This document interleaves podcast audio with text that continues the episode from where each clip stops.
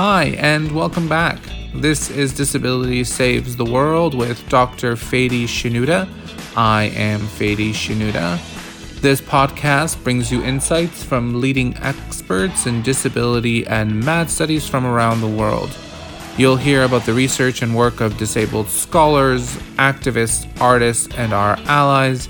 You'll also get some insight into their lives, their favorite non DS activities, hobbies, and adventures. Most importantly, you'll hear how they think disability can save the world. My name again is Fady Shenouda. I use he, him pronouns.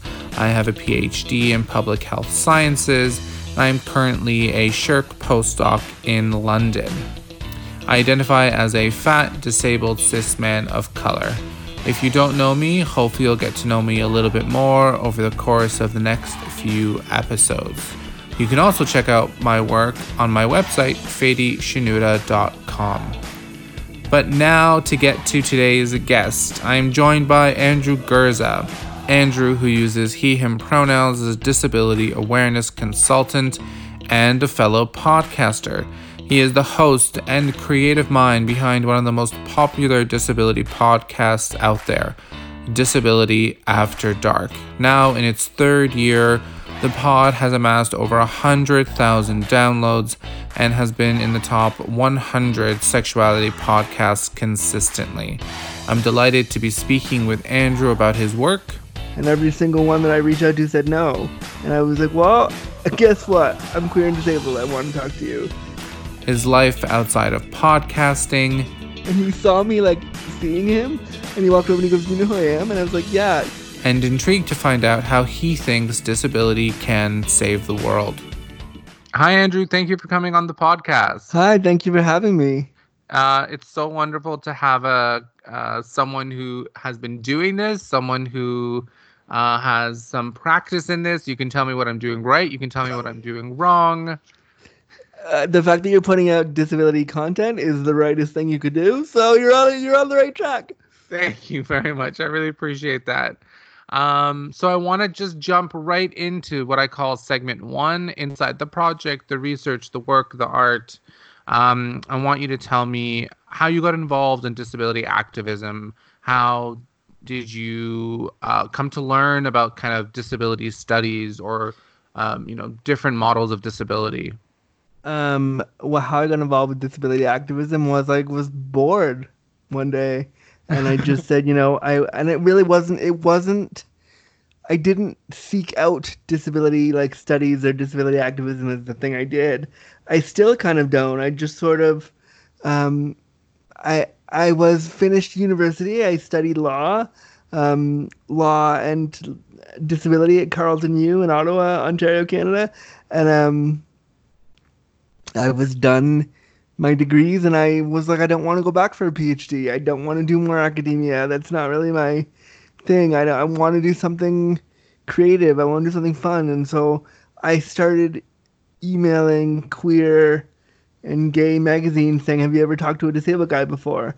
And every single one that I reached out to said no. And I was like, Well, guess what? I'm queer and disabled. I want to talk to you. Can we have a chat? And so that was kind of my first foray, not into disability activism per se, but putting myself out there as a public figure. Um, and that was back in 2013, and I've just kind of been doing it for the last seven years, kind of, kind of without really a roadmap on how to navigate disability activism, because I think a lot of the time, um, disability activism can be very narrow in its scope, and I wanted to mm-hmm. do something much more creative. So, why sexuality in particular? Uh, was it the intersection of being disabled and queer that you felt wasn't represented in media or wasn't represented in the world?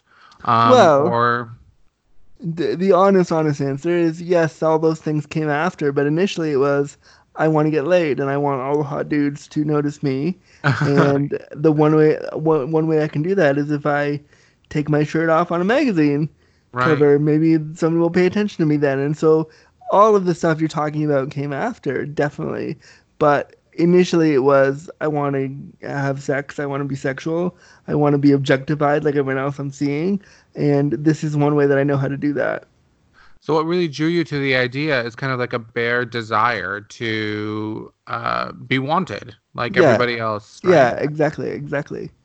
Uh, you'll excuse the word bear here when talking about queer culture, but like that slipped in. There, there are so there are so many connotations because I joke I jokingly refer to myself as a bear in a chair, um, and then there's you know bear like like bare naked. So yeah. Yeah. there's a lot of there's a lot of there's a lot of stuff we can play with for sure. There's layers to this. So many layers. um, so is there kind of a theoretical grounding, or not necessarily? It doesn't have to be theoretical, but do you have a any sort of kind of analysis to how you approach? Are there things that you say like, no, this is not within my set of principles or set of guidelines that I have? Um, I'm going to reject this idea. And and what are those principles or what are those guidelines for you?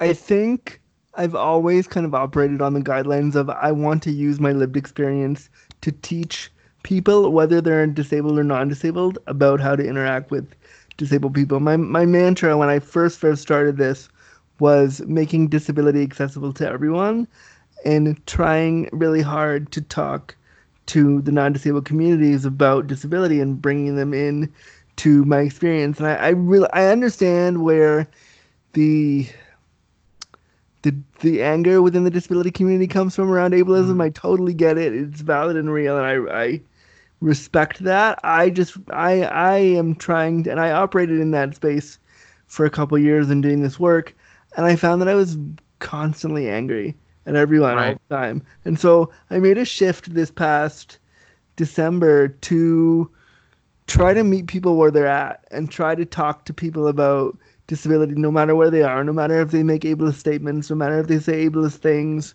no matter if they um, if they are ableist 100%, I'm going to try to give them tips and tricks to confront their own ableism, to dismantle their own ableism, and um, and to talk about it so that it's something that we can not necessarily eradicate because I think we all have the we all have the capacity to be ableist, but it's something we need to we need to recognize and talk about. So my framework for what I do has been has been let's not shame anybody for um for not knowing or for saying ableist things or for like calling someone out it, it can be really fun sometimes and really like yeah i called him out look at me but i don't think it Yeah. moves things forward very well so i'm really trying to use my platform to teach people about disability regardless of where they're at Does it get exhausting? Because I think a lot of the a lot of the work that some you know, I think people have talked about how exhausting teaching can be from like marginalized communities, right? When there are so many ways that people can teach themselves. Um, is there is there ever a moment where you're like, no, I'm not I'm not going down the teaching road. I'm gonna send someone a resource, or I'm gonna send someone to read this thing, or you know, to look at that thing, or to listen to my podcast. Is there ever kind of a line that you're like, I'm not crossing it? all the time. Like I get Mm. DMs all the time from people who want to be like, "Hey, how do we do this? How, what about this? Can I? Can you tell me this?" And oftentimes I just, I sometimes I just won't respond. But I try to remember that this is an opportunity for me. It's not. A, it's not a responsibility. It's an opportunity for me. So I don't have to, and I can walk away. Pun intended. Because I can't walk, but I can, I can remove myself whenever I choose to, but I, I have you know, a platform where I can use my voice to create change.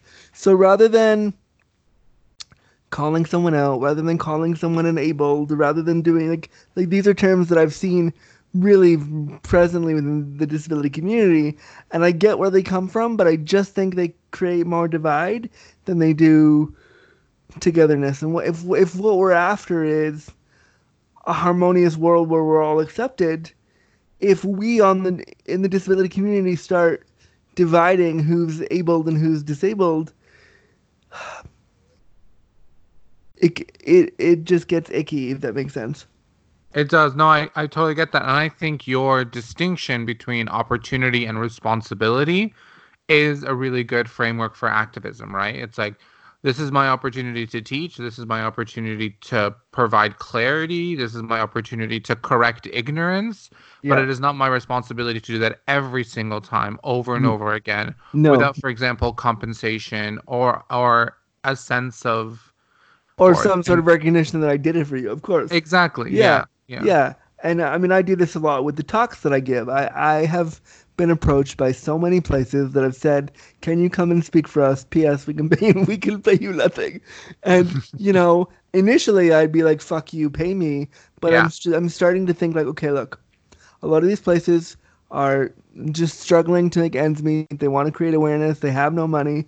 So I've made a rule. I pick five organizations a year that I think are really worthy of my time, and I like if I like what they're doing, I will read. I will if they reach out to me or or you know if I get an email from one of those really cool places, I will say like, you know what, I like what you're doing. Um, if you can't pay, you're one of the five that I'll work with because I understand that it isn't always about the money. It's about community building, and yeah, the money helps to like feed me and all those things, and that's important. But I I do have the privilege of being on social assistance, so that sounds weird it's not always a privilege, but it is a privilege, and then I get and then it, I get it every month. So it's available to me. So if I can give back to my community by not always taking, you know, resources when I don't need it, that's what I'm going to try to. That's what I'm trying to do. Yeah. Um, and of course, besides the talks and besides the kind of work that you're doing as a consultant, you know, one of the methodologies that you use is, of course, the podcast. So, how did that come about? Um, what intrigued you about podcasting? Um, yeah, why that approach? I started writing for Outlet when I when I was when I was doing that doing that like call out to the magazines, being like, "Hey, have you ever worked with a queer disabled person before?" And they said no. I was submitting stuff to HuffPost to write, and so I did that for a couple years for free before they paid, just to get my name out there and to start writing stuff and to start writing how I felt about things. And then I realized that typing got really hard for me physically. Typing right. for a long time got really painful in my joints, and I was like, "Well, this is hard." And podcasting was just starting to kind of blow up, and I looked in the podcast medium world and I realized there was nothing about disability. There was like one or two shows maybe that would do one or two episodes a year on disability, but nothing consistently about the disabled experience. And I was like, well, that's that doesn't make any sense. Like I can do that. And so I I had no equipment like I do now. I had nothing professional at all and I had no voice in this space. I literally grabbed my my Apple Mac headphones and said, "Okay, I'm going to do this. Let me do an episode. And if you listen back to the first episode of my podcast, it's abysmal. It's pretty bad. It's me going, um, uh, uh, hi, I'm Andrew, uh, for like 20 minutes, not knowing how to do it and not knowing how to craft a show. But I just, I, I knew that I could take the articles that I had written and turn them into a 30 or 40 minute voice thing, a voice clip, and then make that a show. And I had no idea what I was doing, and there was no other show that was that I could model mine after. So I just was like, all right, I'll try. And it's been incredibly successful. Um, uh, like you know, I said in the intro, uh, you've had lots of followers. You've been doing this for years and years. I'm wondering if there's um, uh, if there are any kind of really interesting facts or really interesting outcomes you've um, you can tell us about from doing the show. Just interacting with other people and people coming into my private messages and saying, you know what, I listened to your show and it made me feel not so alone. I am recording right now. Right now, it's, you know, we're in the middle of COVID and I'm recording a bunch of episodes specifically with disabled thought leaders around their experiences of disability in a pandemic. And the response I've gotten from the community has been not huge, but overwhelming in that people will come to me and say, Your show makes me feel like we can get through this pandemic together. These episodes make me feel not so alone. Um, you know, thank you for that. Or people saying, I've I listened to your show and I learned something, or I listened to your show and it turned me on and it made me realize that disabled people can be, I can be attracted to them and that's okay. And like just giving people a chance to listen to, to my silly show, which I record from my bedroom. I have no studio. I have no producer. I have nobody. I have no sound person. It's literally me and my computer being like, "Here's here I am." So the fact that like outlets in Canada like CBC have interviewed me about it, like I was in LA before COVID doing an award show where the podcast was awarded as one of the best LGBTQ podcasts of 2020. Like it just it Wow. floors me that th- that this little thing that I really truly didn't think would go past 10 episodes. Because I was like nobody will listen to me. I'm silly whatever, but the fact that it, w- it has gone so far and wide and again it's not it's not hit the mark of like a huge podcast but that's not why i do it. I do it because i know that the disabled community needs this right now and, and they've always needed this and if i can use my voice to do that why wouldn't i Yeah, and I think in addition to the to, the disability community needing it, um, like you've mentioned, you've had non-disabled people listen. You've had people in other communities listen who have also learned from the, uh, your podcast, learned from the people you've spoken to, the insights that you've uh, you know you've given, and I think in some ways that's. Uh, this is essentially another pedagogical tool, right? This is just another tool for learning and teaching and communicating and um, and I think you've done a really like kind of successful job of uh, reframing disability and sexuality in ways for people. thank Um, you So thank you for your contribution. Yeah. So I want to jump into segment two, what I call the middle or the liminal space. Um, uh, this is when I get to talk about your academic crush, but since we're not in the world of academia, I wondered if you had like a work crush or a mentorship crush, someone who you just can't stop either reading or watching or consuming in some way, and that you kind of recommend all the time. i'm trying to think of who i recommend all the just you know people like and it's so funny i i was editing a podcast that i did with her recently. People like emily emily ladau is a disability activist out of new york. Um, she is somebody that i really admire. People like carson tueller who is out of the states and and does stuff with um ha- and has done so with andrew yang's recent presidential campaign. Just i really admire people with disabilities doing stuff. Um and i can't think of anybody academically that does disability stuff that i'm really like into because i find that when we write disability things in the academic space and i've done it and i did it. So i know how dry it can be. It can be so it can be so fucking dry. Um, it's so dry and i've done it i've written papers. My master's thesis was all about disability in the law and oh my god i was bored with myself. So that's why you asked earlier kind of the origins of why i do what i do. That's why the minute i was done my ma i was like i want to do something creative. I want to take this knowledge that i have gleaned over the last it took me like fr- uh, 10 years of school a ba and an ma um, and i want to turn it into something pop culture related. I like i'm i'm a fame whore. I like attention. I like cameras. I like you know i like i like that kind of stuff. So i wanted to take what i learned and make it fun and make it accessible and make it like make it something people could have access to. Where when we look at disability studies unfortunately even people in it don't have access to what a lot of the articles and a lot of the stuff because it's so heavy. Yeah.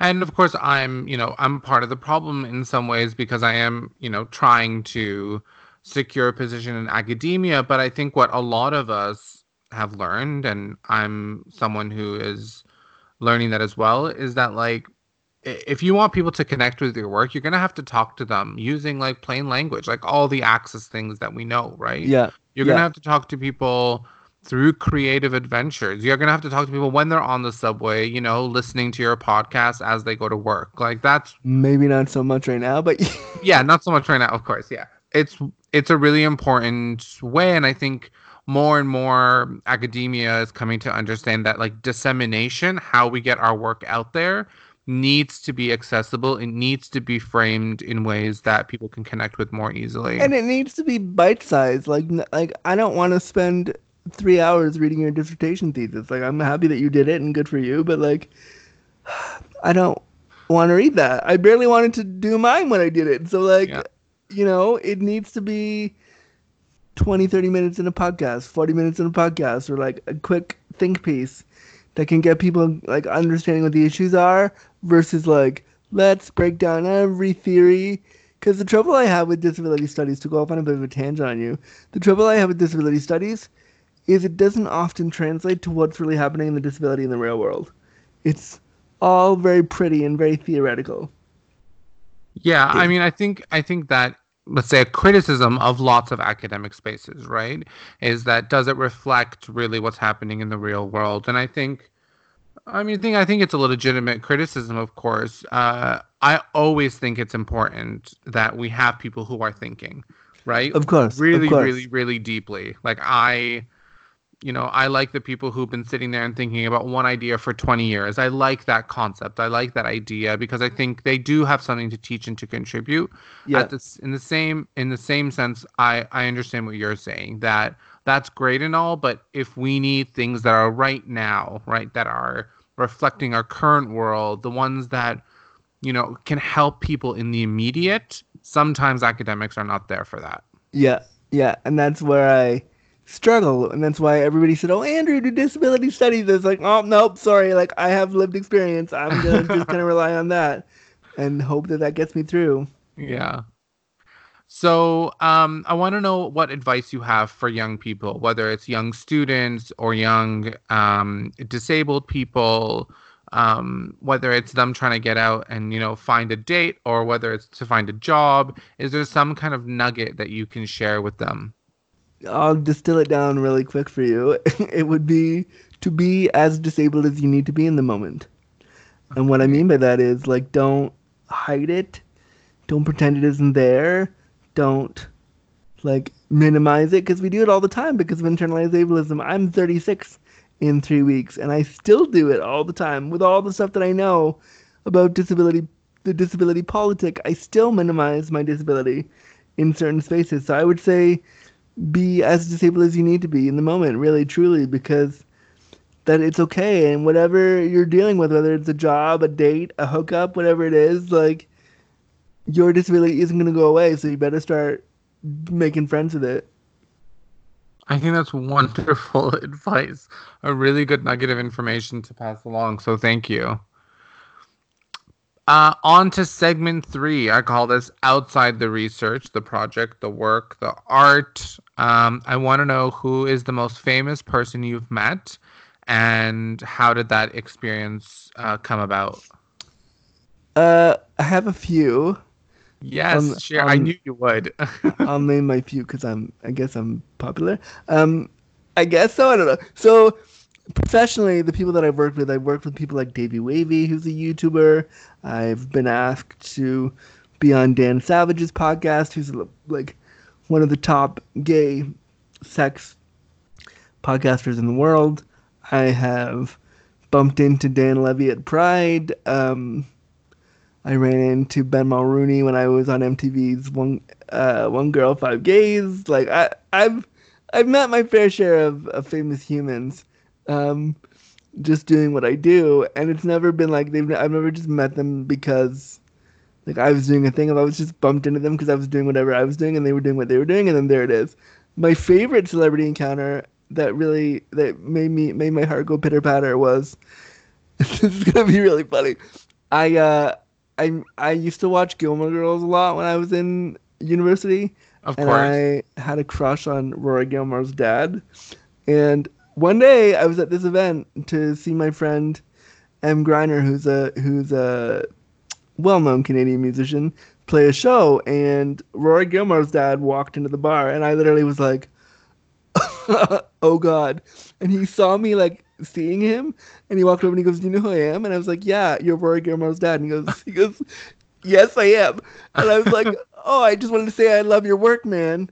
Because I was trying to be all cool and like masculine, because I didn't want to be like, "Oh my god, I have a giant crush on you." So I was trying to be all cool about it, and he was like, "Okay, just want to say hi," and he like walked away, and I was like, "Okay, I, I can, I'm happy now." I love that story, and I'm so glad that uh, you've outed yourself as a as a Gilmore Girls fan because I think Such a fan. such a fan. anything that Lauren well. anything that Lauren Graham does, I'm like, I'll watch that. Sure, sure. I'm there for it. Honestly, Yeah. anything that Lauren Graham's does is Yeah. just is brilliant. Yeah, I, I'm not a huge fan of the the second like the you know those four other episodes they did on Netflix. There's like some weird fat phobia Yeah, yeah. there in the in like the second or third episode, but uh, I still watched all of it because I love them so much. I mean, she is j- the way that she and she's such a dork in real life. When, when you see her in interviews, you're like, how do you how do you do that? Who are you?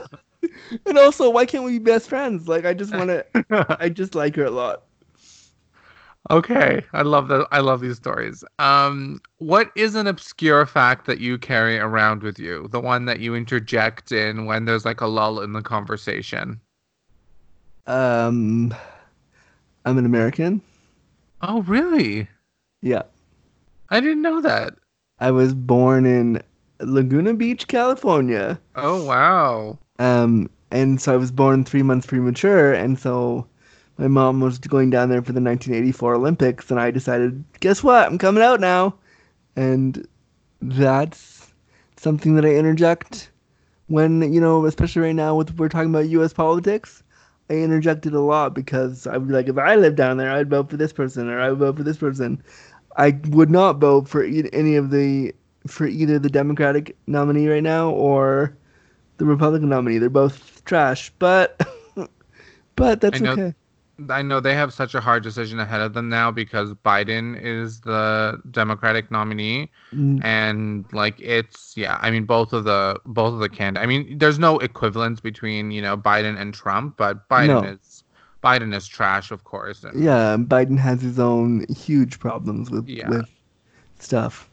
Uh yeah it's it's un- it's really unfortunate but uh so i want to know so this, so you were born three months or, sorry, sorry three months early or three weeks early three, Three, weeks months, early three months early, months. three months early okay Yeah. and so um your parents are canadian then or your mom is canadian and she uh then She- brought you back over Yeah, she went there on vacation and was, and then had to stay with me in, in LA for three months while I, you know, was in the hospital growing. And then she was like, okay, I'm going to bring Andrew over. And I just, I was raised Canadian. So I was raised with the snow. I was raised with all the thing, all the trappings of being a true Canadian. I've been raised with, but I like to, I like to throw people off and be like, I'm American. like, yeah. yeah and like specifically from laguna which is like so in particular gets an image of like you know um uh what is it like sun-kissed Palm you know, trees and like. Exactly Yeah, and like Yeah. for me, you know, when I when we used when the OC that show used to be popular, I would always joke and be like, "I'm from there. That's where I was born. It's supposed to be about me." that's great so do you have a hobby is there um something that you do that isn't work centered uh that takes up uh you know some of your leisure time and how did you get started A hobby is listening to true crime podcasts a hobby because sure I like that. I, I like that. I like true crime stuff a lot. I don't know why. I'm really into it. I like like I can sit and watch a Dateline marathon for the whole day, like no problem. is there a particular kind of true crime because there's a lot of them out there now was there one that's really like piqued your interest There's one that I re- that I was actually that I guessed it on. I guessed it on their show a few months, almost a, yeah, a year ago now.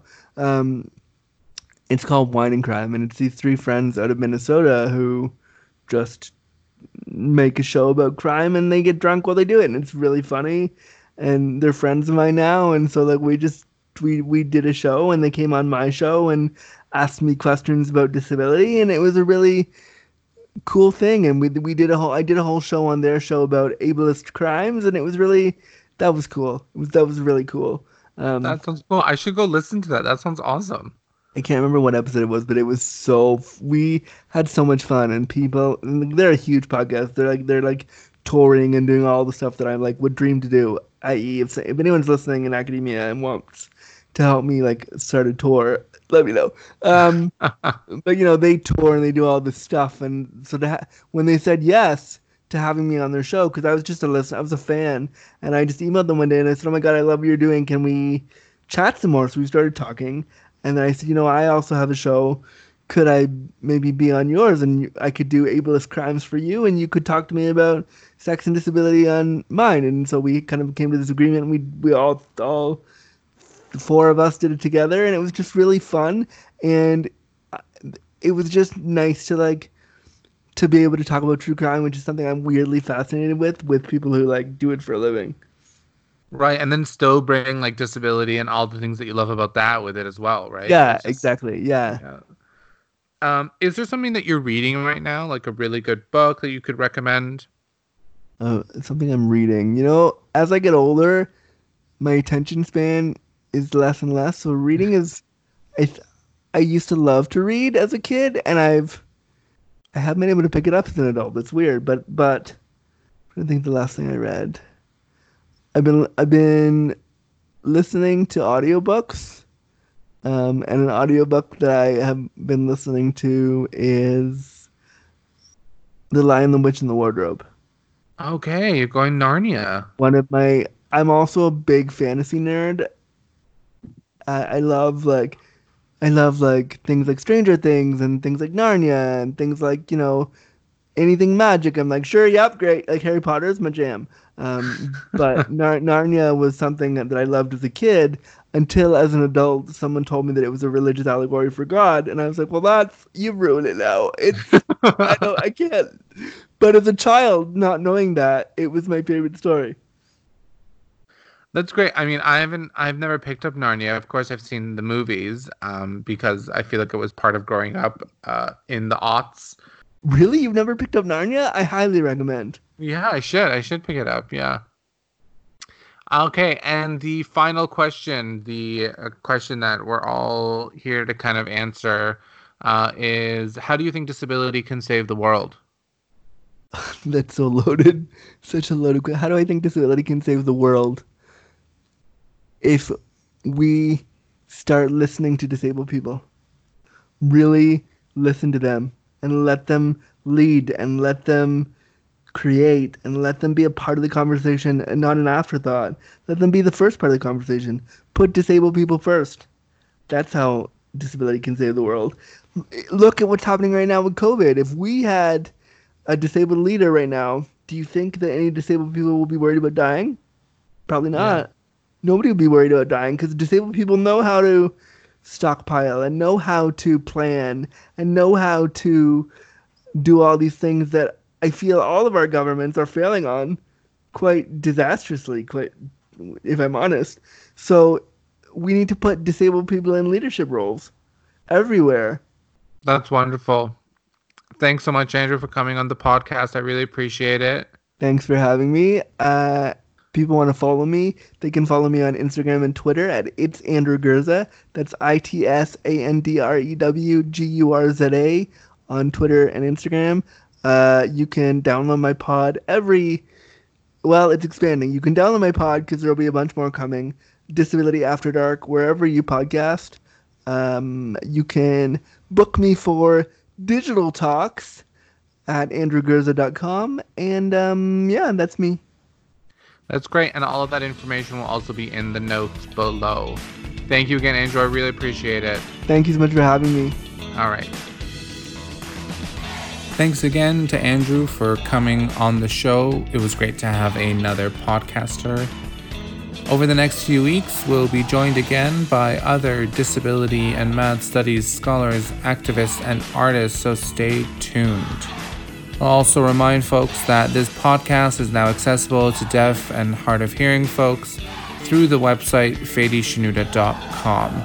There are both videos available, but also transcribed copies of the interviews. Get in touch by sending me an email at disabilitiessavestheworld at gmail.com. This podcast is hosted, produced, and edited by me, Fady Shenouda. Thank you for listening, and we'll see you next time on Disability Saves the World.